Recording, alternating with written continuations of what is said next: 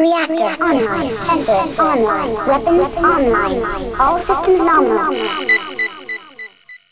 В эфире Простокаст. Мы решили собраться из одного очень животрепещущего вопроса и кое-что об этом обсудить. Привет, Прокси. Всем привет. И, как всегда, Юки. А, ладно, Прокси, слушай. Вообще, этот выпуск меня побудил создать недавний поток Говин, который был э, в сторону одной игры, которая вышла не так давно, около месяца назад. Это игра Overwatch. В общем-то, говна на нее сторону лилось, по-моему, просто море. Особенно из-за того, что все ожидали, что она будет фри-то-плей. А все, оказалось, Юки, что нет. Не все. Фри-то-плей ее ждали в СНГ. Вот я имею в виду про то, что, в общем-то, у нас э, творится в стране, так сказать, в СНГ и вообще в, в постсоветском пространстве. На мой взгляд, э, то, что она не фри-то-плей, это ее только красит. Как ты считаешь? Ну, на мой взгляд, фри-то-плейная модель ей была бы вредна просто. Вот я совершенно с тобой согласен, потому что, на мой взгляд, фри-то-плейная модель принесла бы такую штуку, как просто толпу никому не нужных людей, которые бы зашли в нее, сказали бы, фу, игра говно, и вышли. Или же, как э, и в Доте, просто бы толпа неадекватов бы играла. Школьников, не школьников, без разницы. А какой-никакой оценник в 30 баксов, будем говорить такими цифрами, не рублями, а именно баксами. 30 баксов дают, во-первых, фильтр таких людей, и во-вторых, те, кто ее покупает, они покупают ее осознанно. Плюс были беты, беты, еще раз беты, как закрытый, так и открытая была. Так что, когда человек поиграл в то, что он хотел, и понял, нужно это ему или нет, он либо купил, либо нет. То есть это все логично. Но зачем поливать игру дерьмом, если ты ее не купил, и тем самым пытаясь себя оправдать, что ты я ее не купил, потому что она говно. Ну, слушай, вот я сейчас ради интереса зашел на Metacritic, там у нее семерка user score и какие-то очень странные низкие оценки, типа, вот ради примера, маркетинговая пустышка от Blizzard, мало героев, мало карт, нет прокачки, однообразность, надоедает за пару дней. Ты сколько в нее наиграл? Я уже наиграл в нее больше 100 часов, и пока она мне не надоела. Особенно сейчас, когда вышли рейтинговые игры. Да. Она наоборот, как раз э, сравнительно. Давай возьмем вот как сравнение реально вот доту. Мгм. Вот, да, я понимаю, что игры вообще разные, разные жанры и так далее. Но игра была два года в бете. Разве два года? За это время- Она, Два года она была в бете. Просто два года была в, в открытой бете. Еще год была в закрытой бете. И за это время вышло всего два персонажа. И к тому же не новых, а именно перенесенных из первой доты. А, ты про доту, елки-палки. Я не понял тебя сразу. Да, да, да. Я сравниваю. И за это время, вот, которое сейчас вышло э, Overwatch за месяц, они принесли соревновательный режим, они начали править персонажей. Скоро должен выйти новый персонаж. Как скоро, я не знаю, но уже в ближайшее время. Плюс уже было обращение с главы э, отдела, который занимается именно Overwatch, э, видеообращение, что на этот год у них очень много чего запланировано. Новые карты, новое то, новое все. И еще хотелось бы сказать, что вообще вся вот эта хрень, которую творят, типа мало карт, надоедает быстро. Ребята, на самом деле это, блин, странно, потому что карту сделать это не 5 минут, не 10, а к тому же грамотную карту сбалансированную, это еще больше времени. Вот. Я хочу ста- ставить свои 5 копеек по поводу создания карт. Был ряд видосов от Blizzard о создании Overwatch. Там было три видео очень интересных. Я думаю, что надо будет потом их добавить, ссылки на них просто к подкасту. А, называлось все это дело «Смерть Титана» и «Начало Overwatch». То есть Да-да, помню. те, кто делал Титан, который оказался в результате закрыт, сделали Overwatch.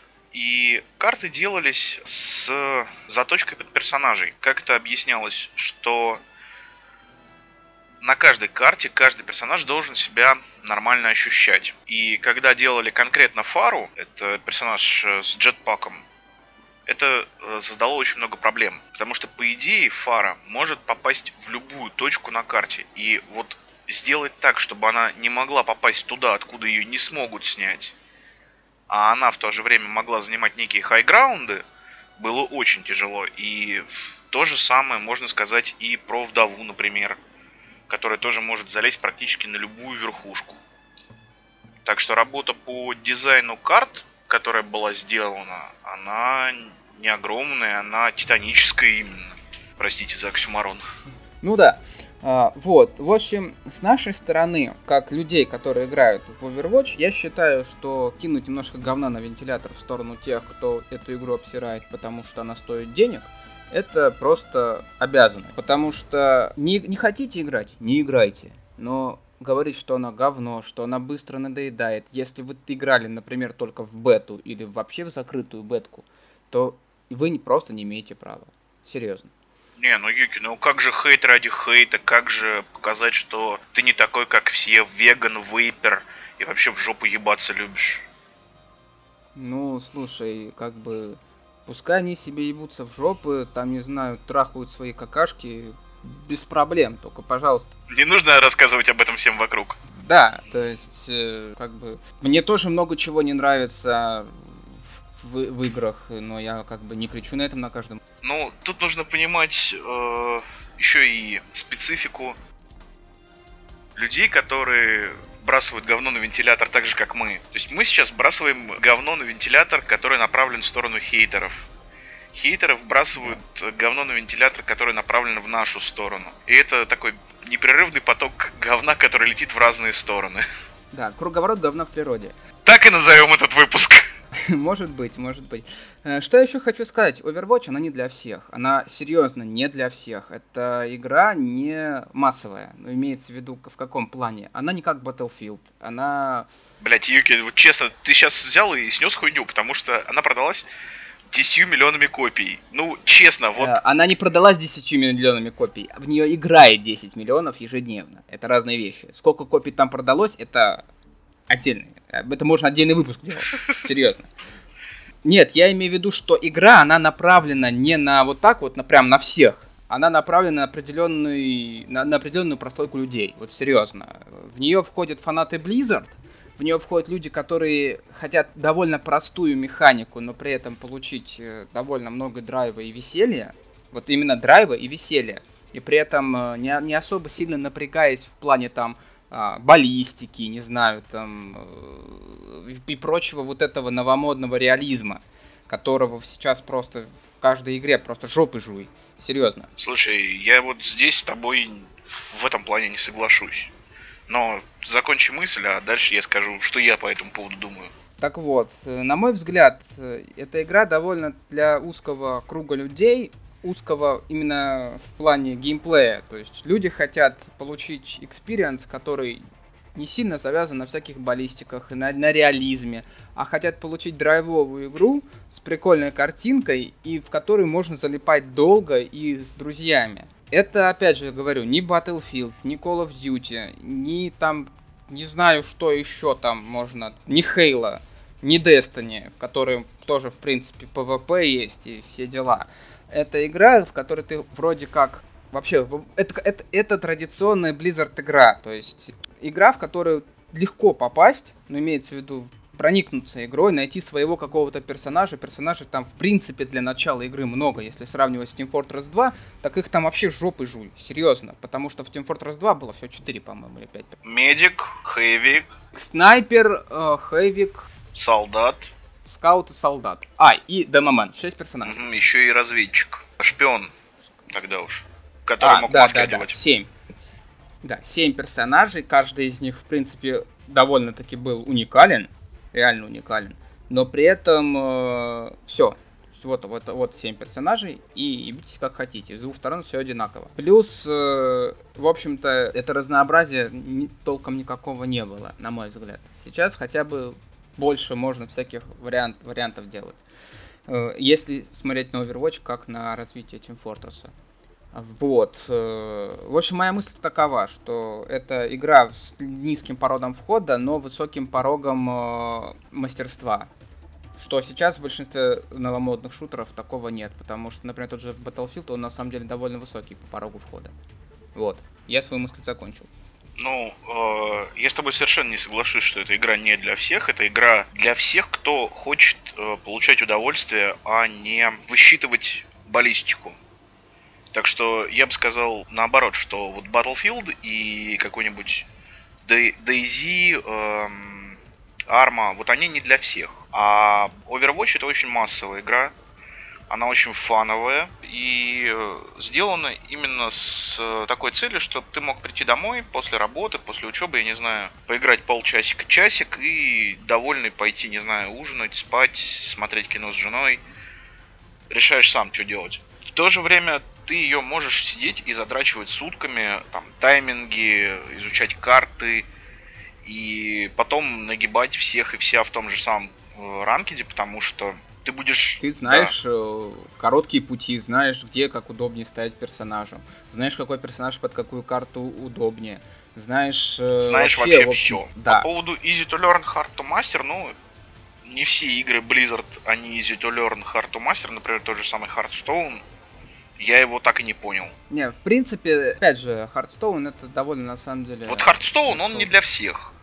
А Overwatch это наоборот как раз очень массовая игра, которая сделана для того, чтобы люди в ней могли получать удовольствие. Hearthstone, mm. он для мозгов. Overwatch это игра для спинного мозга. Если ты в ней начинаешь включать мозг, то ты уже играешь, скорее всего, лучше, чем очень многие. Я хотел сказать в плане того, что игра не для всех, не немножко не так. А, в плане том, что сейчас очень сильно пиарят все вот эти баллистики, реализм и так далее. То есть все на это дело покупаются. Вот, опять же, тот же Battlefield. Слушай, ну Отличная баллистика игра, и реализм и есть только в Battlefield и армии. Ну и в ответвлении армии DayZ. Прости уж, я в Call of Duty прошлое играл, и там в Black Ops 2 Advanced Warfare я пропустил, но киборги, которые бегают по стенам и стреляют ракетами, это не совсем реализм. Я имею в виду именно как Battlefield, как пример. То есть э, распиарена именно более такая э, живая, я бы сказал, в плане... Слушай, Battlefield ушел в баллистику с третьей части тоже что 21.42, что все предыдущие, там баллистика была очень условная. Ну, я имею в виду последние игры, вот эти вот все. То есть, и сейчас, как мы уже говорили и в прошлом выпуске, и в позапрошлом, пошла тенденция на возвращение классических шутеров 90-х. И на самом деле такой камбэк в виде даже того же самого Дума и Overwatch, как игра, которая, в общем-то, с механикой, ну, то есть основой механики, которая уже больше 10 лет, если не ошибаюсь. То есть 2007, по-моему, Team Fortress вышла вторая. Team Fortress вот. Э, вышел самый первый намного раньше. Они базировались на первый Team Fortress, который был модом к э, чуть ли не ко второй кваке вообще. Ну, в общем, это довольно старая механика, но опять же приправленная всем чем может Blizzard. То есть они же мастера допиливать механики другие и их э, выводить в нормальные массы. Вот. Э, ладно, думаю, в таком э, варианте можно заканчивать именно описание того, что есть в Overwatch, и перейти к вкусностям, которые пришли сейчас с последними дополнениями к Overwatch, точнее не дополнениями, а обновлениями. Это ранговый режим, о котором мы сегодня обязательно поговорим. И думаю, лучше всего начать с того, что как бы что в общем-то, втянуло тебя и что втянуло меня в эту игру? То есть, что в ней тебе понравилось? Пожалуй, давай ты начни, а я продолжу. Ну, окей. Э, я получил доступ в первый раз в бету, по-моему, в декабре. И полчаса мне хватило на то, чтобы понять, что нужно делать предзаказ. Чем для меня стал Overwatch? Это стало э, той самой игрой, которая для меня заменила League of Legends. Полностью и бесповоротно у меня всегда есть какая-то вот такая ММО, э, ну, условно ММО-сессионка, э, в которой можно провести хуевую тучу времени. И если с 2010 по 2016 это был League of Legends, который мне остопиздил до состояния я уже не знаю какого, и который сломали настолько, что мне в него стало играть просто неприятно, то Overwatch э, сказал, заходи, дорогой, вот тебе красота, вот тебе простота, вот тебе вкусняшки, приколюшки и классные герои. После этого, ну, я говорю, мне хватило полчаса, чтобы сделать предзаказ и сидеть ждать, когда игра выйдет. При этом я не следил за стримами, не следил за новостями. Вот мне хотелось, чтобы я в нее сам попал, потому что ну, там кто-то говорит, вот, там я на YouTube посмотрел, типа, клевый или там говно. Для меня это совершенно не показатель того, что там на YouTube крутят на ютубе крутили, как чувак нагибал за трейсер, я решил, о, я понял, как за нее играть. А, за полчаса насосался так, что больше за нее не играю практически. Хорошо. В таком случае, пожалуй, расскажу я. Попал я на бету, закрытую еще в ноябре месяце, по-моему, 11 ноября, одна из первых э, бет, которые вообще раздавались. Э, мне игра очень понравилась, потому что, во-первых, я огромный любитель э, второй Team Fortress. Это, во-первых. Во-вторых, я, как все уже, наверное, знают, фанат Blizzard. Вот. И первый новый title за последние 20 лет было очень интересно. В общем, за 20 лет первый новый title, это было довольно интересно и необычно. Я тоже сначала думал, что игра будет free-to-play, поддался такому навозному, так сказать, э, хайпу по этому поводу. Но, в общем-то, когда я в нее поиграл, я понял, что фри-то-плеем там пахнуть не будет, потому что весь фри-то-плей бы портил бы баланс. Потому что тут э, никакого формата именно э, другого, кроме как э, какие-то плюшки, именно реальные плюшки для тех, кто заплатил, э, не было бы. То есть э, ли, ли, либо так, либо так. И я очень надеялся, что игра будет не free-to-play, и, в общем-то, что и получилось. Опять же, мне хватило, ну, наверное, чуть побольше времени, чтобы ей очень сильно проникнуться. Я очень боялся, что она мне надоест во время закрытой беты, я ее не куплю. Чего, в общем-то, не произошло, и я уже наиграл больше 100 часов. И мне еще хочется играть. Это показатель. К сравнению возьмем Battlefield 3, в которой у меня наиграно 60 часов. Э, то есть, представляешь себе, насколько это, в общем-то, большая разница. Ну, у меня в третьей батле где-то сотка. В четвертой ну, вообще очень мало. Вот. И, в общем-то, если сравнивать шутеры последних лет, это на самом деле первый шутер после Destiny, который меня заставил сидеть э, практически безвылазно. То есть э, моя жизнь превратилась в э, проснулся, пошел на работу, пришел с работы, поиграл, поздно лег, с трудом встал, пошел на работу. Опоздал на работу. Поиграл, лег. Да, да, да, да. Э, в общем, э, на самом деле это прям как наркотик, но при этом я получаю огромное количество удовольствия. Я получаю его не только когда выигрываю, но в принципе, когда проигрываю, как, как ни странно, как это, наверное, звучит потому что просто в это реально весело играть. По поводу наркотика и... ты спроси как-нибудь у героиновых наркоманов, получают ли они удовольствие, когда бахаются по винам. Я думаю, они тебе то же самое скажут. Вот. Не-не-не-не, это не пропаганда наркотиков. Наркотики это плохо. Игра реально зацепила. Игра довольно простая в первых шагах. Каждый человек может найти в... Юки, ты повторяешься. Ну, ёб твою мать. Персонажа. Я знаю. И Э, я хочу таким образом перейти к нашему следующему, так сказать, обсуждению по поводу Overwatch. Это по поводу героев. В связи с тем, что как бы тут есть герои каждому по руке, назовем это так, да? Ну да. Вот. И, Прокси, расскажи, пожалуйста, вот твои любимые герои и тип героев, за которых тебе удобнее всего играть. Назовем это так. Ну, из атаки мне удобно играть за Жнеца, за Макри, я еще учусь играть, осваиваю его, и за Фару. Если говорить mm-hmm. о э, героях защиты, то, наверное, это Бастион и Мэй. Снайперы мне не зашли в результате. Если говорить о танках, то мне они зашли все, но больше всего мне нравится Турбосвин. И из саппортов это, наверное, Дзиньята и Симметра. Вот, а скажи, кого ты вот больше всего сейчас хочешь так э, э, замастерить, назовем это так. Макри. Он абсолютно mm-hmm. безумен, у него безумнейший дамаг, у него замечательный стан граната и у него безумная ульта. Но вот его ульту использовать это пипец как сложно. Это точно. Особенно в реалиях нынешних карт, в общем-то, если, в общем-то, никто не отвлекает на себя внимание, то Макри, в общем-то, сливает обычно свою ульту очень сильно сливает. Я вообще не представляю, а... как он будет себя ощущать в ранговых играх на данный момент. Когда все он идут... Себя там вообще никак не, ощу... не, ощу... не ощущает. Ну, про ранговые Его игры поговорим попозже, да. да. Вообще это...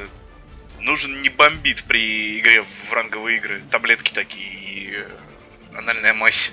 Да. Только тут про ранговые игры. А, вот. Ну, касательно себя, наверное, я могу сказать, что больше всего у меня зашел красавчик. Как ни странно, потому что, в общем-то, на закрытых бетах я за него не играл вообще. Я начал играть э, в последние дни открытой беты в него, и он мне дико зашел.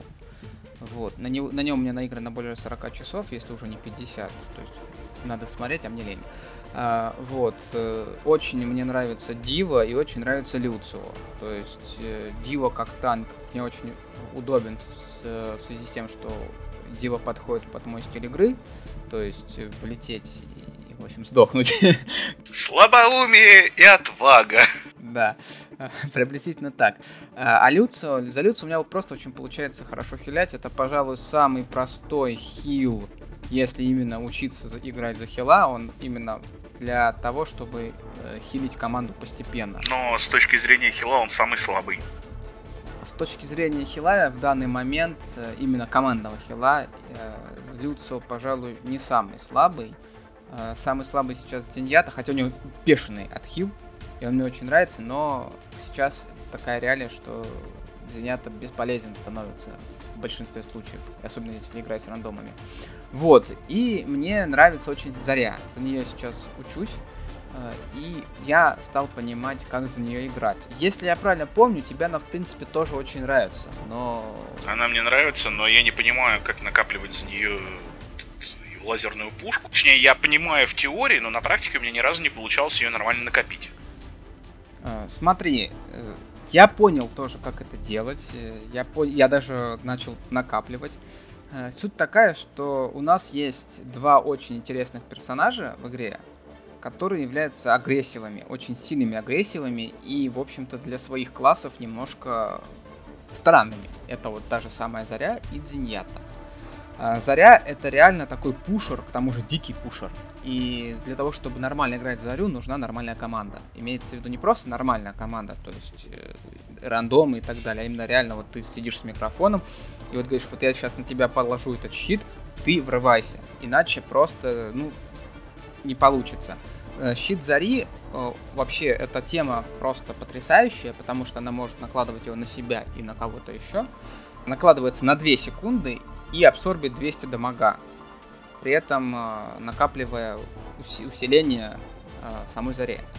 То есть это нужно играть в тайминге. То есть ты точно должен понимать, когда ты можешь это заюзать. Ну, то есть тайминг э... этого щита должен быть выверен до микросекунды. Да, то есть, например, опять же, если вспомнить видосик, который, я думаю, уже, наверное, все посмотрели, кому интересен Overwatch, про то, как пушить на Ханамуре, 4 зари, 2 люцио, то вот такие вот пики, они дают именно обучение. Обучение, как правильно юзать зарю. Потому что таким образом можно понять, когда, на кого, на себя ли или на кого-то еще э, на, накладывать этот щит. Юки, вспомни, как мы это сделали. Ну, у нас тогда, кстати, ничего не, не получилось. Да-да-да, вот я о чем и говорю. То есть мы попробовали использовать ту же тактику с клевого видосика, и въебали нам чисто конкретно. Мы тогда были еще с рандомами. Я говорю, это нужно все договориться до мелочей. А у нас получается, что э, до мелочей не получается. вот. Но, опять же, тут недавно играл с э, рандомами. Ну, не только с рандомами. С нами еще Рео играл тогда. Это вот первый день, когда ранкиды пошли. Вот. И мы решили просто потеститься не в ранкидах, а побегать э, в квиках. И, и меня даже несколько человек добавило в друзья, потому что мы затащили на Голливуде, прекрасно в, в атаке прошли, и прям хорошо так получилось. И, и меня пролайкали столько, столько людей, сколько вообще никогда не лайкал. Вот серьезно. Ты неужели десяточку словил? К сожалению, нет. Я словил девяточку. Но для меня это рекорд уже. Если бы я десятку словил, я бы тут уже бы слюной бы истек, наверное. Тебя хоть раз на десятку лайкали? А, меня на ЗБТ получилось 11. О. И я тогда играл за жнеца, как ни странно. Это первый или второй раз, когда я за жнеца играл. Я три раза ульту сливал и три раза ульта давала пентакилы за одну игру. Ну, это хороший показатель. Вот, сейчас, кстати, у меня такого не получается. Ну, э, специфика, специфика нынешних игр и специфика того, что сейчас уже все, все играют по-другому. Потому что все уже, кто хотел поиграть, уже ее распробовали. Так вот. Ну, сейчас да, сейчас за 6 э, бастионов э, КВ Вольская не отдефаешь. Да, сейчас э, отдефать КБ Вольская можно, в принципе, за двух или трех Торбьернов. И то, как бы, показатель такой, что если ты не умеешь играть за Торбьерна, вот реально не умеешь, как бы, знаешь, это смешно звучит. Что там уметь, могут подумать люди, да? Типа, поставил турель и радуешься жизни. А вот нет мы затащили у ребят э, два Торбьерна, они психанули, взяли трех Торбьернов, и мы их пронесли меньше, чем за две минуты на КБ Вольской. Обе точки. Ну, вопрос. Слабоумие отвага с их стороны были. Да, и при этом мы взяли двух див, просто влетели и их вынесли. Я помню, Вот. что у меня на Вольском была подобная ситуация. Там ребята встали двумя турнбьернами на первой точке в эту в комнатку, которая снизу стоит, там где хилпак. Перед ними встал Да. Рейнхард. Вроде бы все должно быть зашибись, но Рейнхард на что-то отвлекся, Торнбьерны тоже отвлеклись.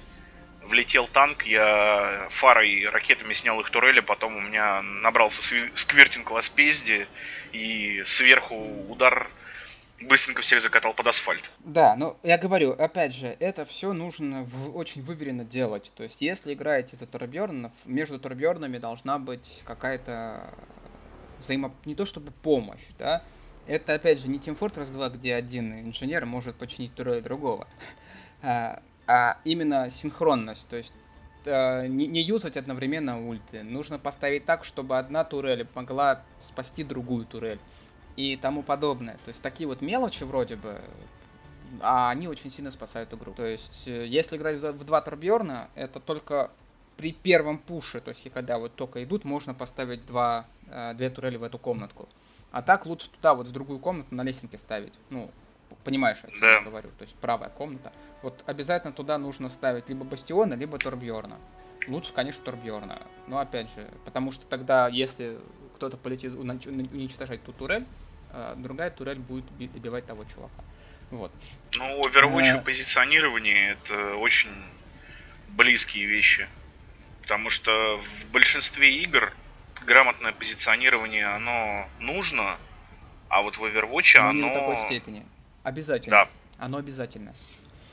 Э, И не только грамотное позиционирование, но и на самом деле грамотный пик. И сейчас вот ранковые игры показывают, что грамотный пик, и главное, чтобы те люди, которые пикали, э, умели играть за то, что они пикают, а не просто по вынужденным параметрам приходится им это пикать. Это дает очень сильный э, толчок, и, в общем-то, люди начинают нормально играть. Э, кстати, вот э, мы плавно перешли к рангету. Твое впечатление от рангетов, когда ты пошел туда играть? Дайте мне, пожалуйста, таблетки не бомбит или антижопа болит. Объясняю почему. А, Началось все с калибровки. Непал. Замечательная карта. Мы ее с тобой, по-моему, оба очень любим. И это без сарказма. Вторая, э, я не помню, который источник, там, где домик с двумя входами. Куда нужно зайти? Деревня, по-моему. Да, деревня. Да, да, да, деревня. Вот. Значит, карта деревня. Вся вражеская команда стоит на точке. Моя команда в лице Турбосвина, Дзиньята и Солдата стоит в нашей арке и пытается оттуда кого-нибудь вытащить. Я говорю, ребята, нужно пушить, нужно рашить, нужно все это снимать. Мы не можем пройти, там слишком много урона. И вот ты стоишь такой и думаешь, блять, а как мы будем точку захватывать? Ну там же слишком много урона. Плюс в ранговых играх совершенно иначе раскрывается Мэй, которую, блять, нужно, сука, нерфить. Ее нужно нерфить давно, и ее нужно нерфить, ей нужно нерфить рейндж. Range первого, ну, это левой кнопки мыши. Да, она замораживает Дико. э, с э, дикого расстояния. Ей понерфили урон с сосульки. Больше она и не ваншотает. Уже радует. А, Мэй, она, вот, кстати говоря, говоря о левых и правых кнопках мыши, у многих персонажей ПКМа просто нет. Ну да. То есть, смотри, Мэй, она как персонаж довольно интересный на самом деле. То есть у нее довольно дикий range э, на заморозку, на обычную, на левую кнопку мыши. Мгм. И колоссальный range без э, всяких там поворотов, изворотов и так далее. По прямой летит сосулька. Она может пролететь через полкарты. Ну да, ну как бы у нее сосулька работает примерно так же, как пуля вдовы из снайперки. Да, да. И понимаешь, э, и медленный снайпер получается, и хорошо на средних дистанциях замораживает. Но Еще она при этом танк. И плюс еще с отхилом, ко всему прочему. Э, Если мы вспомним закрытую бету, я вот вспомню именно ноябрьскую бету, Мгм. у нее был range, ну, где-то в два человека. То есть вот, если вплотную поставить Мэй и еще одну Мэй, то вот будет это максимальный ее range на заморозку. У нее был range, э, правая кнопка мыши, и была близкая заморозка, левая кнопка, левая кнопка мыши. И это было сбалансировано. То есть ты, получается, чтобы тебе убить с правой кнопки мыши, тебе приходилось отходить довольно далеко, но при этом ты от- отбивался. И если вбли- вблизь кто-то подойдет, ты мог спокойно э, как-то, в общем-то, подморозить, отбежать, стрельнуть. А сейчас эта заморозка убивает. Да. Я сейчас скажу по поводу этой заморозки, что часто я не, не понимаю, откуда меня начинает морозить, потому что потом откуда-нибудь из-за угла, что тоже очень смешно, выбегает Мэй, или там из-за камушка, из-за какого-нибудь, ты уже стоишь такой, а, блядь, меня, сука, заморозили, и тебе в голову летит сосулька, и ты такой, блядь. И она сразу после этого начинает тебя снова замораживать. Я считаю, что ей нужно делать некий э, нерв еще в том плане, что если она заморозила тебя, то там еще там 10 секунд тебя нельзя заморозить. Потому что иначе получается полный пипец. Если мы вспомним э, Макри, про которого я говорил, у него э, откат на его гранату, станищую, по-моему, 8 секунд. То ли 6, то ли 8, Да, 8 но сек- это достаточно много. 8 секунд, то есть ты можешь застанить противника раз в 8 секунд. Мэй это может делать постоянно. Я считаю, что это дисбаланс. Плюс, когда она входит в свою сосульку, я имею в виду этот гроб ледяной, она отхиливает себе столько, что ё-моё. Фулл хп. Фулл хп она отсхиливает. И еще вспомню замечательную стенку, которая может убить как вражескую, так и свою команду. У которой тоже абсолютно безумный кулдаун. Кстати говоря, по поводу стенки, я тут, э, играя на, на той же КБ Вольской за Торбьорна, очень интересную фишку этой стенки узнал. Если эту стенку поставить рядом с турелью Торбьорна, она заморозит турель Торбьорна. В смысле заморозит. Ну вот так вот, если рядом поставить турель Торбьорна, то есть точнее, точнее так, если рядом с турелью Торбьорна это вражеская Мэй ставит стенку в- прям впритык рядом с ним, турель замораживается. Но это уже, можно сказать, глич какой-то. Глич самой игры. Просто уже несколько раз так было, и, и Мэй была далеко, то есть она не могла заморозить турель просто так. Она именно ставила вот эту штуку, несколько секунд, турель замерзла. Мгм. И пока стенка стоит, турель замерз в ледышке. Класс. Э, ладно, у нас еще есть э, пара персонажей, я так думаю, которые нуж- нужно очень сильно допиливать. Допиливать как нерфить, так и апать. И это два хила. Ты про Дзендиату, про Ангела? Да, именно про них. Ангелу надо нерфить э, тайминг ульты. Да, однозначно. Потому что четыре раза воскресить свою команду за всю игру, я считаю, что это слишком дохуя. Потому что это способность, которая дает возможность в самый критический момент э, взять и всю игру развернуть. То есть, все, ты снес врага. Ты уже думаешь, ну все, мы выиграли. Тут бац, герои восстаньте. И перед тобой стоит Рейнхард с ультой, еще кто-нибудь с ультой. Ты такой, твою же мать, все, нам пиздец. Да, и знаешь, э, что еще интересно? У Ангела очень интересный пистолетик. Очень интересный пистолетик. По поводу пистолетика Потому я что- согласен. Пистолетик у нее мощный. Но его недаром апнули с э, открытой беты. Да, его сильно апнули, он очень интересный, и я для себя совершенно недавно узнал, что чем дольше ты на- из него стреляешь, тем быстрее он стреляет. Это для меня был шок. А, Вот. Ты часто Э, берешь пистолет и, в руки за ангел? Скажи честно мне. э, Я практически не играю сейчас за ангела, и поэтому... Ну вот тут нужна была Викта бы нам, потому что Да. она ее мейнит. Э, Мэннит, она на самом деле больше всего Люцио. У нее лучше всего получается за Люцио. То есть... э, Хотя она у нее лучше всего вообще за хилов получается. Э, Это мастер саппорт. вообще. Ну, знаешь, э, и это неплохо. То есть это человек, который умеет играть за саппортов, который руки заточены за, са- на саппорта. И это прекрасно, на самом деле. Таких людей мало. Серьезно, мало. Ну да. А касательно Дзиньяты, его надо реально переделывать, потому что это прекраснейший хиллер, прекраснейший дамагер, прекраснейший дебафер, но у которого нету сейва, с- самосейва, кроме ульты. То есть, если, например, э, ангел может подлететь там к э, союзнику, ну, каким-то образом так себя спасти от чего бы то ни было, да, а Люцио может газануть, то есть включить ускорялку и, в общем-то, куда-то откатиться Мгм. то э, у Дзиньяты нет ничего. Он сам по себе очень медленный. Ну слушай, у Симметры А. тоже ничего нет, и она тоже достаточно медленная. А, но у Симметры есть турельки. Ты знаешь, если То ты будешь ставить турельку, когда тебя расстреливает жнец, то скорее всего э, ты сдохнешь. Турельки тоже не будет, да. Не, я имею в виду то, что это support, у которого нет самосейва. То есть э, он прекрасный саппорт, но ему приходится держаться в очень далеко от э, команды. То есть имеется в виду не то, чтобы далеко, а он не может пойти в первые ряды, атаковать. Допустим, так, так же, как Ангел. В принципе, она может там с Рейнхардом прямо вот вперед пойти или с танком и держать прям точку сразу. Ну, вот, кстати, по поводу Ангела, я бы еще э, сказал, что ей нужно нерфить скорость ее рывка. Потому что у меня очень частые были ситуации, что ты оставляешь Ангела на одном хп, И тут он телепортируется фактически куда-то там, блядь, очень далеко. А еще говоря про Дзинья, то ему, его уже это э, будут переделывать, потому что Близзарды были шокированы, что это единственный хил, которого, ну вообще единственный саппорт, которого вообще не берут в ранкеды. За все время вот ранкедов, то есть получается за последние несколько дней, ни разу, ни в одном ранкеде Дзиньяту никто не брал. Вообще. Ну, он слишком ситуативный получается, с одной стороны. С другой стороны, с тактиками ран... теперешних ранкедов, когда идут э, ангел, люцо, два танка, может быть снайпер и какой-нибудь жнец, который выкашивает э, вражескую команду. А, какой там э, снайпер? Мэй.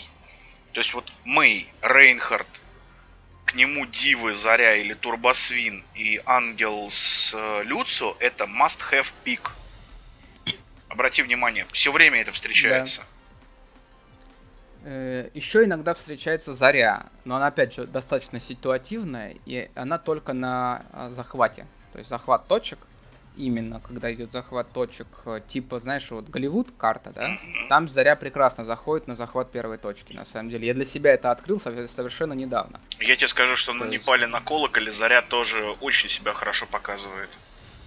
Потому что если Заря вот. и Мэй ворвались на точку, то дальше их оттуда выбивать ну, очень тяжело. А с учетом того, что там еще летает Люцио, которых постоянно хилит, и следит за тем, чтобы не приехало колесо или еще что-нибудь.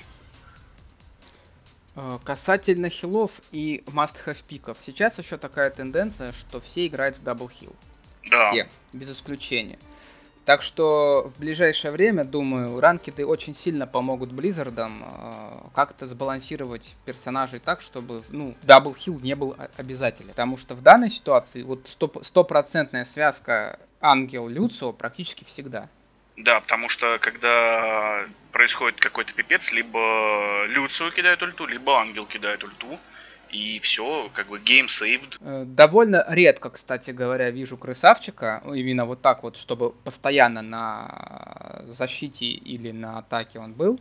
Э, ну, кроме самого лично себя, который бегает за крысу везде и всюду, и в любой ситуации. Я тебе могу сказать почему. Потому что лучше взять какого-нибудь Рейнхарда, который будет стоять как стенка, ну, да, но опять же, вот мы вчера, если помнишь, играли в ранкет на Голливуде. И помнишь, как мы хорошо отдефались?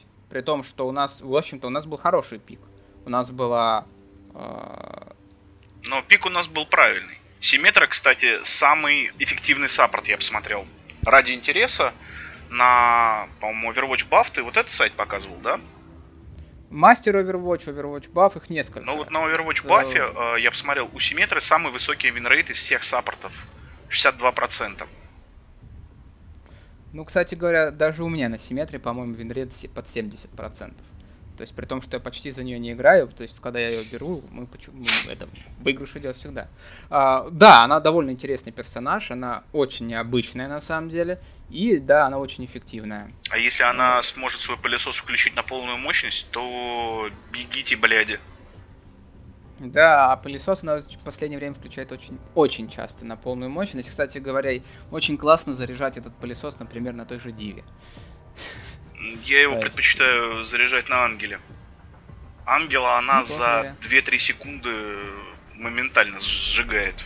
И что касательно, опять же, тех же самых ранкедов, у них очень странная система финального раунда. Это, вот эта система финального раунда заставляет меня пить не бомбит, наверное, не то что пачками, а цистернами, заполненными этими таблетками, разбавленными еще каким-нибудь энергетиком и успокоительным чтобы меня вообще там просто не разорвало в клочья. Слушай, энергетики с успокоительным это как Виагра плюс Димедрол, любовь похожая на сон. Ну, слушай, это по-другому реально не назвать, то есть Представь себе ситуацию, хотя что ее представлять. Слушай, я видел все это сам. Система последнего раунда, она сделана она... через жопу. Особенно когда последний раунд превращается не в последний раунд, а в последние минимум два раунда, а то и три раунда. Причем на последнем раунде те, кто находится в обороне, они заранее находятся в выигрышной позиции. э, если только те, кто до этого находился в, обороне, э, не слился. То есть, если, например, люди, которые слились быстро в обороне, у них очень мало времени на оборону остается. Там очень, там такое, что жесть. Вот на мой взгляд. Ну слушай, я тебе так скажу, вот э, Нумбай у нас был last round, полторы минуты на атаку, полторы, блять, минуты на Нумбае. Это пиздец. Да. Э, вспомни ту же самую Голливуд, когда мы стояли, у них тоже было полторы минуты на атаку. Ну, минут 45 секунд, как бы, и это... За это время взять первую точку почти нереально. Это я не знаю, каким надо быть раком, чтобы в дефе не удержать эту точку полторы минуты хотя бы. Угу. То есть это, это, я не знаю, это надо уснуть или где-то застрять за точкой, в текстуры провалиться. Вот. Играть э, ногами. Да я думаю, даже играя ногами можно полторы минуты выдержать. Еще что хотелось бы сказать по поводу Last Round, на мой взгляд. Было бы логично сделать вот Last Round, это вот реально берем какую-нибудь точку из э, Короля горы, вот тех же самых Непал, Лидзян и, или Илиос, просто вот одну точку, да? Угу ее отдаем на last round. Ну, типа, кто первый захватил, тот и молодец. Кто первый захватил, вот, вот реально, вот именно просто до, пол, до первого полного захвата. То есть не надо удерживать ничего. То есть как там написано, Death Stranding, правильно? То есть э, до первой смерти. Ну да. А никакой до первой смерти-то не, нет. То есть получается, там просто вот у тебя есть время, за которое ты, ты должен успеть. И все. А вот если до первой смерти или хотя бы вот именно до первого захвата, то есть ты захватил вот эту точку, все, тебе не нужно там еще там два раунда проходить вот это, э, этой карты, тебе просто нужна одна рандомная точка. Потому что на всех картах типа Илиус, типа этого Лидзяна или Непала, все идут с равных сторон совершенно симметрично. Ну да. То, то что сейчас есть система Last Round, оно дисбаланс. Просто говорю, надо last round, именно обрезанный кусок карты давать и все. Но чтобы всем, всем было именно в, в одинаковых э, этих. Чтобы люди были в одинаковых условиях без преимуществ. Да, в одинаковых условиях. Да, и, а иначе это смысла нет. То есть, получается, какая-то команда там тащила, тащила, тащила, ее еще, еще и поощрили за это. Ну, нет, поощрение, конечно, хорошо, но лучше поощрите их, не знаю, дополнительной экспой в конце раунда. А еще уровни э, этого ranked э, level, тоже очень странно накапливается, очень странно сливается. То есть человек может весь уровень божить, они слили, но они слились там по каким-то причинам, ну не знаю, ну не получилось, да, ну всякое бывает. Минус три level а. Просто минус 3 level а, ну, образно говоря, там, ну, минус level точно. А чтобы накопить ему этот level, ему нужно 10 игр потом, ну, не 10, ну, хорошо, 3 игры просто потеть и выигрывать постоянно. То есть вообще, то есть в, чистую выиграть, и то не факт. Но система вот То этого есть... вот ELO, который есть, там ELO, MMR, она абсолютно непонятна на данный момент всем, потому что даже там... на Reddit народ говорит, что я там играл за кого-нибудь, тащил 4 золотые медали, ололо, я молодец, мы в победе.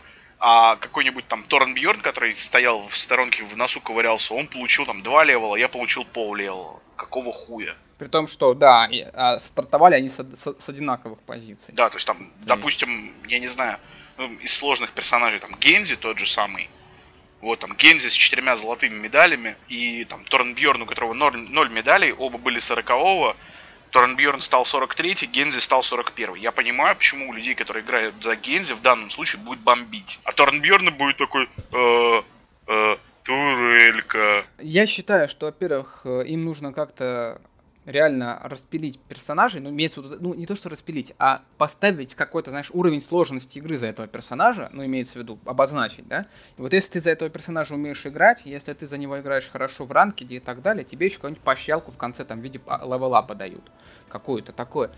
А сейчас там реально просто какая-то каша, вот, э, серьезно, вот такое ощущение, что вот э, лучше бы они вот этот сезон вообще не начинали. Они бы подождали бы сентября и нормально бы сделали, то есть допилили бы все свои идеи. Ты знаешь, этот сезон правильный, он тестовый считаем.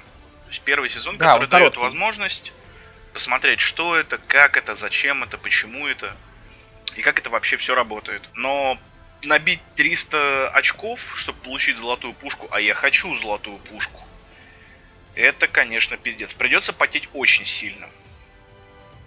Да.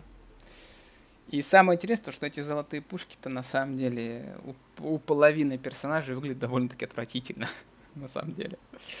Вот в чем проблема. Ну, То есть- что поделать, ДСУ. Да, будем смотреть, какие они еще плюшки будут давать за сезоны, потому что если брать э, еще одну сезонную игру, даже две сезонные игры от Blizzard, это Diablo 3, у которой тоже есть сезоны, но там, правда, нет PvP, и Hearthstone, который тоже разбит на сезоны. Слушай, давай То- вспомним, что все-таки в World of Warcraft там тоже есть сезоны такие.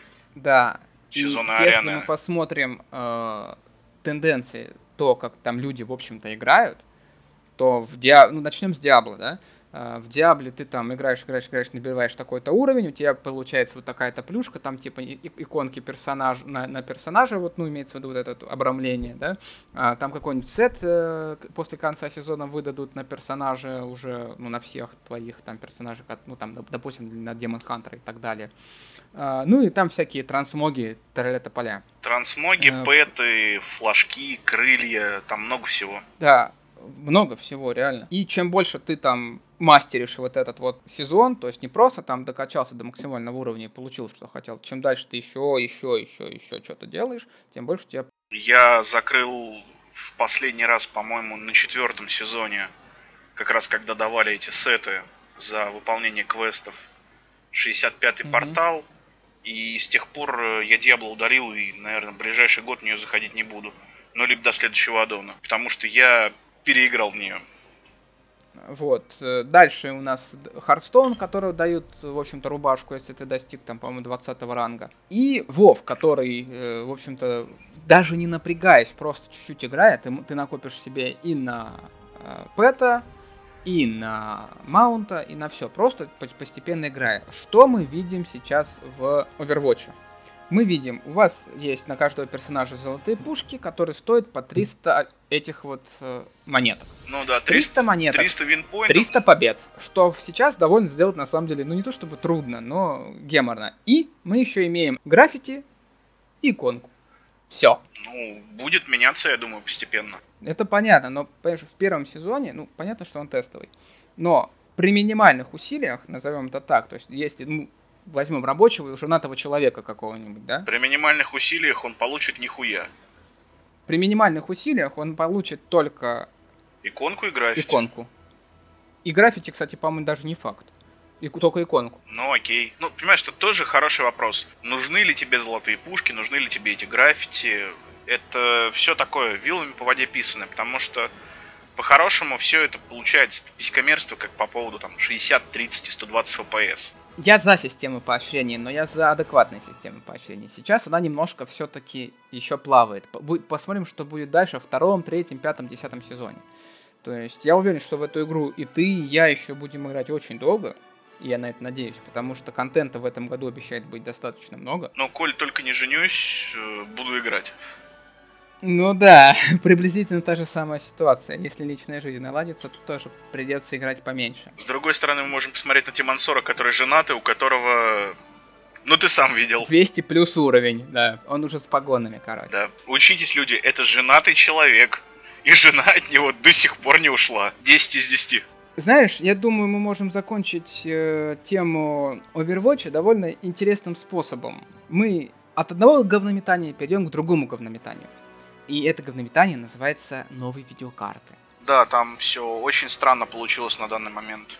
Очень странно получилось аж цел- в целых двух направлениях. Вышла RX 480. И как бы, если посмотреть на ее цену, то, ребята, это бомба, а не карта. Вот реально бомба. А теперь э, поговорим о том, что она реально бомба. В прямом смысле слова взрыв. Да, пиздец вашим материнкам. Да, если вы любите разгонять видеокарты и если вы любите ставить несколько видеокарт сразу. Там даже без разгона она жрет 110 ватт с PCI экспресс слота. Но, опять же, это все референс. То есть надо ждать, смотреть, когда выйдут нереференсные видеокарты, типа Sapphire Nitro, типа Asus Strix и так далее. Там уже просто кастомные сами платы, там только стоит чип от AMD. А все остальное уже кастомное. У Asus это так точно. То есть они Ну, заявили, ты вообще что- слышал, что у AMD сейчас есть 3 месяца на решение данной проблемы, иначе им э, отзовут э, сертификацию. Да, я слышу. То есть ситуация сложилась очень дебильная и Очень странное. Знаешь, возможно, это конечно, баг первых партий. То есть это тоже можно. Слушай, но вот у меня тогда простой вопрос. Ребят, вы эту карту делали долго, понятное дело. Что делал ваш отдел QA? Есть всегда в компаниях отдел, тем более в таких как AMD, Quality Assurance. В переводе на русский язык проверка качества. Значит, они должны были это тестить на всем как это там будет совместимо с таким, с сяким, с третьим, с пятым, с десятым железом. И если вы этого не заметили, значит отдел QA просто тупо не доработал. При этом я хочу сказать, что я реально жду роговскую видеокарту от Asus, которая обещает там в ближайший месяц появиться. Я хочу видеть ее тесты, и если все будет нормально, я ее возьму. Потому что в данный момент по цене, именно я, я про качество мы сейчас уже даже не говорим, потому что тут очень непонятно. То есть какие-то издания и люди жалуются, что там все вах-вах-вах ужасно, кто-то говорит, что, блин, а у меня все нормально, все работает так, как надо. Ждем нереференсных видеокарт, ждем какие-то поправки от AMD, потому что это реально карта, которую лично я хочу, потому что, на мой взгляд, цена, производительность этой карты для меня лично э, играет самую большую роль. А ближайший конкурент, который тоже выходит в ближайшее время, это NVIDIA GTX 1060, которую за 3-гигабайтную версию просит уже на 20 э, баксов больше, чем за 8-гиговую просит сейчас AMD. Ну, там 300 баксов. 300 баксов за 6 гигов. Mm плюс даже. То есть там разница между GTX 1070 и GTX 1060 э, в 6-8 гиговых версиях минимальна. То есть э, Nvidia сейчас творит опять какую-то ересь, потому что они выпускают видеокарту с 3 гигабайтами видеопамяти, которая, в общем-то, по заявлениям должна быть вроде как э, сопоставима с 980 или это поля, но, естественно, это ничего не будет. Плюс еще с конской ценой, плюс еще в России она будет стоить еще дороже, при том, что AMD молодцы в этом плане, они всего на 5% оценку сделали в России, что, кстати говоря, большой плюс. А, вот, и кто будет покупать эту карту? Фанаты? Ну, да только фанаты, потому что там нечего покупать. Ну, конечно, я еще не видел тестов, никто не видел тестов, потому что только 7 июля должны будут презентовать эту карту. Юки, ну тут какая сложилась ситуация? Nvidia выкатила 1070 с вами, ребят, смотрите, мы сделали, мы молодцы. Еще они выкатили 1080 с конским ценником, про которую даже самые отбитые э, железодрочеры, которых я знаю, говорят, что, ну, блять, а нахуя она нужна? Потому что, ну, она реально... За такую цену. Там вопрос даже не в цене. Ценник у нее конский, это понятно. Там еще вопрос в том, что ее мощность по сравнению с 1070, она не стоит того, чтобы платить за это 650-700 долларов. Знаешь, за что не сдирают эти баксы? За э, GDDR5X за циферку X в своей памяти? А, очень хороший вопрос еще, почему в этот раз AMD в свою в свои видеокарты воткнули GDDR5, а они вот как там у них H, HMI или HPSM, у них какая-то своя память есть, достаточно шустрая, которая использовалась в линейке Fury. Uh, Fury, она стала, uh, понимаешь, та память, она только под тот uh, не то что техпроцесс, ну, как там это... Вот сейчас у них Паскаль, да, вот это вот ядро Паскаля. А, там у, Фьюри вообще какой-то овер дофигашный, крутой и очень тяжелый в плане разработки под него чего бы то ни было. А, вот этот вот... Э... Ну, я понял, короче говоря, техпроцесс. Да, вот, ну, не, да, даже не техпроцесс, вот это ядро, в общем-то, там. Очень крутое и очень интересное. И, и оно уже что-то между ультрапрофессиональными картами и игровыми картами. То есть там просто другую память банально не поставить.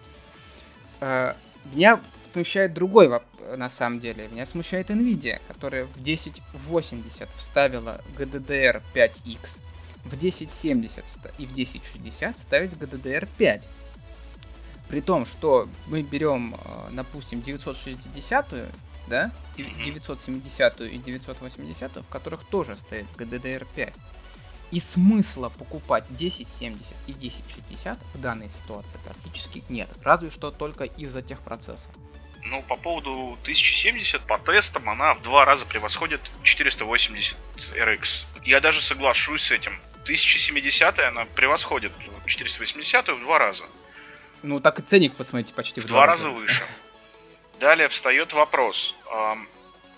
Я спрашивал просто у человека, окей, Вот смотри, сейчас э, 480 дает э, 56 FPS стабильные в одной из самых неоптимизированных игр от Ubisoft, это Division.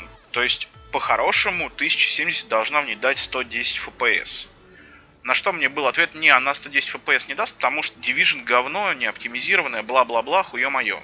Вопрос, а зачем тогда мне заплатить два раза больше, если оно все равно мне не даст вот этой вот там ультрапроизводительности? Причем речь идет о том, что 480 выдает 56 FPS на ультра настройках. Да, на ультра настройках 8 гиговая версия. Плюс еще считая, что у нее один шестипиновый всего вход. Да. И это выдает референсное. То есть, если мы вспомним, что у AMD сейчас партнеров довольно много, тот же Sapphire. Ну, Asus, там прочие. Гигабайт. Которые да, сделают на своих платах с тем же чипом, с нормальным охлаждением все дела, хуё моё.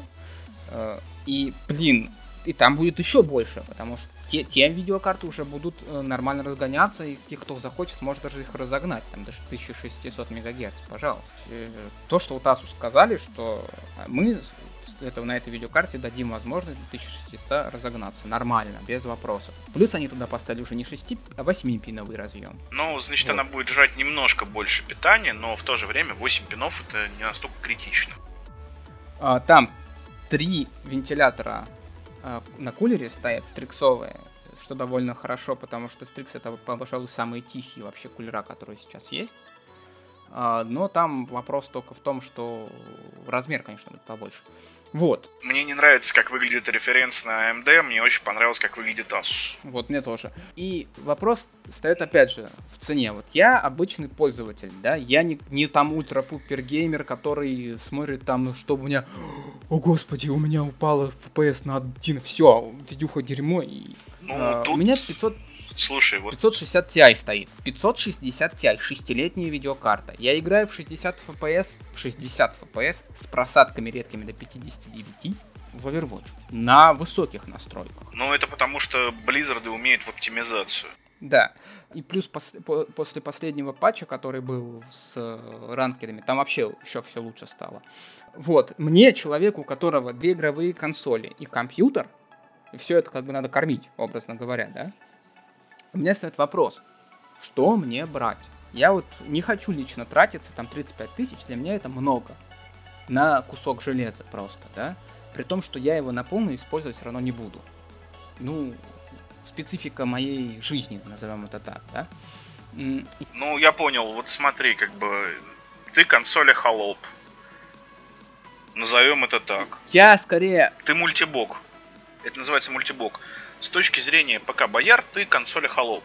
Такой вот заядлый, тупой и беспробудно ненавистный ими. ПК Бояре, вот такие вот там тру ПК Бояре, они играют на Nvidia, потому что в коробку с э, видеокартами Nvidia скоро, честно, нужно класть э, будет футболку, э, на которой будет написано «Я люблю Nvidia, потому что я не лох». Вот исключительно так. Вот, понимаешь, и для меня, как человека обыкновенного, который хочет просто после работы комфортно поиграть на нормальных там настройках и так далее, вот тот же самый Overwatch, и мне нужно уже просто по состоянию жизни моей видеокарты менять видеокарту, я вижу.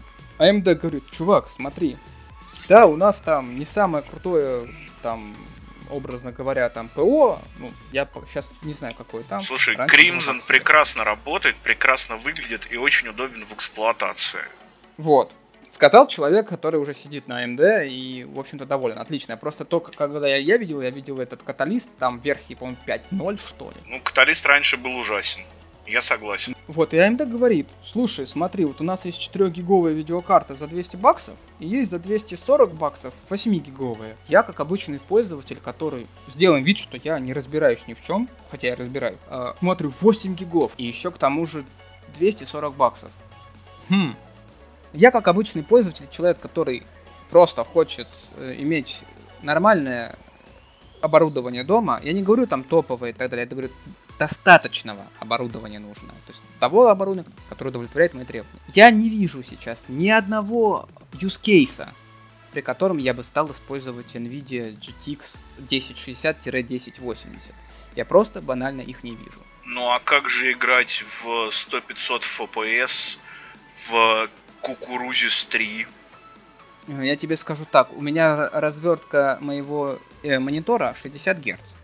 Так что, в общем-то, что мне 120 FPS, что мне 200 FPS и так далее, практически разницы видно не будет из-за того, что частота кадров и частота самого этого монитора, они нивелируются.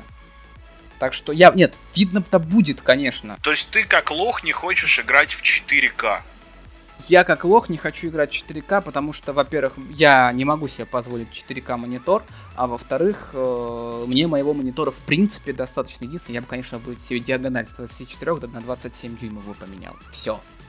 Ты знаешь, я тот же самый лох, который не хочет играть в 4К, потому что мне это нахер не нужно. Я подожду, пока 4К просто будет вот уже полным стандартом, потому что сейчас стандарт 1080. Ну, сейчас уже там 8К начинают поднимать стандарт. Но все это, понимаешь, это все пиписькодрочерство и пиписькомерство.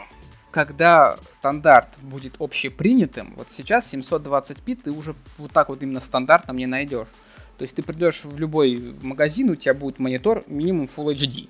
То есть минимально допустимый формат, правильно? Да. Ну, кроме ноутбуков. Ну, ноутбуки это вообще отдельная история. Э, И получается, что зачем мне сейчас там платить очень-очень-очень-очень-очень много денег за то, что я не буду все равно использовать на полную. Ну, как я сказал, это все для пиписькомерства.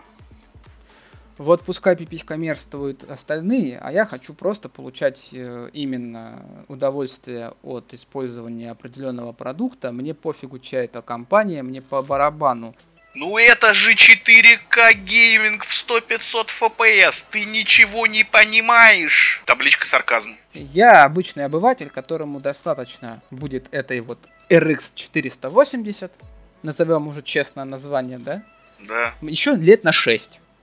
То есть я сейчас поменяю себе видеокарту, через пару лет уже, опять же, из-за старости моего процессора, я поменяю материнку и проц. И еще лет 6 я больше не буду заморачиваться ни о чем, потому что у меня есть на чем играть в те или иные игры, и я знаю, что я хочу от компьютера. Я на нем работаю, я на нем э, играю в игры от компании Blizzard, и я на нем буду играть в игру под названием Doom. Все. И это хорошо. На этом, думаю, мы закончим. Ну, наверное, все. Тут уже все сказано. Overwatch хорошо, RX 480 удачи, все хорошо, надеюсь, будет. И играйте на том, на чем нравится. Вот и все. Всем пока. Всем счастливо.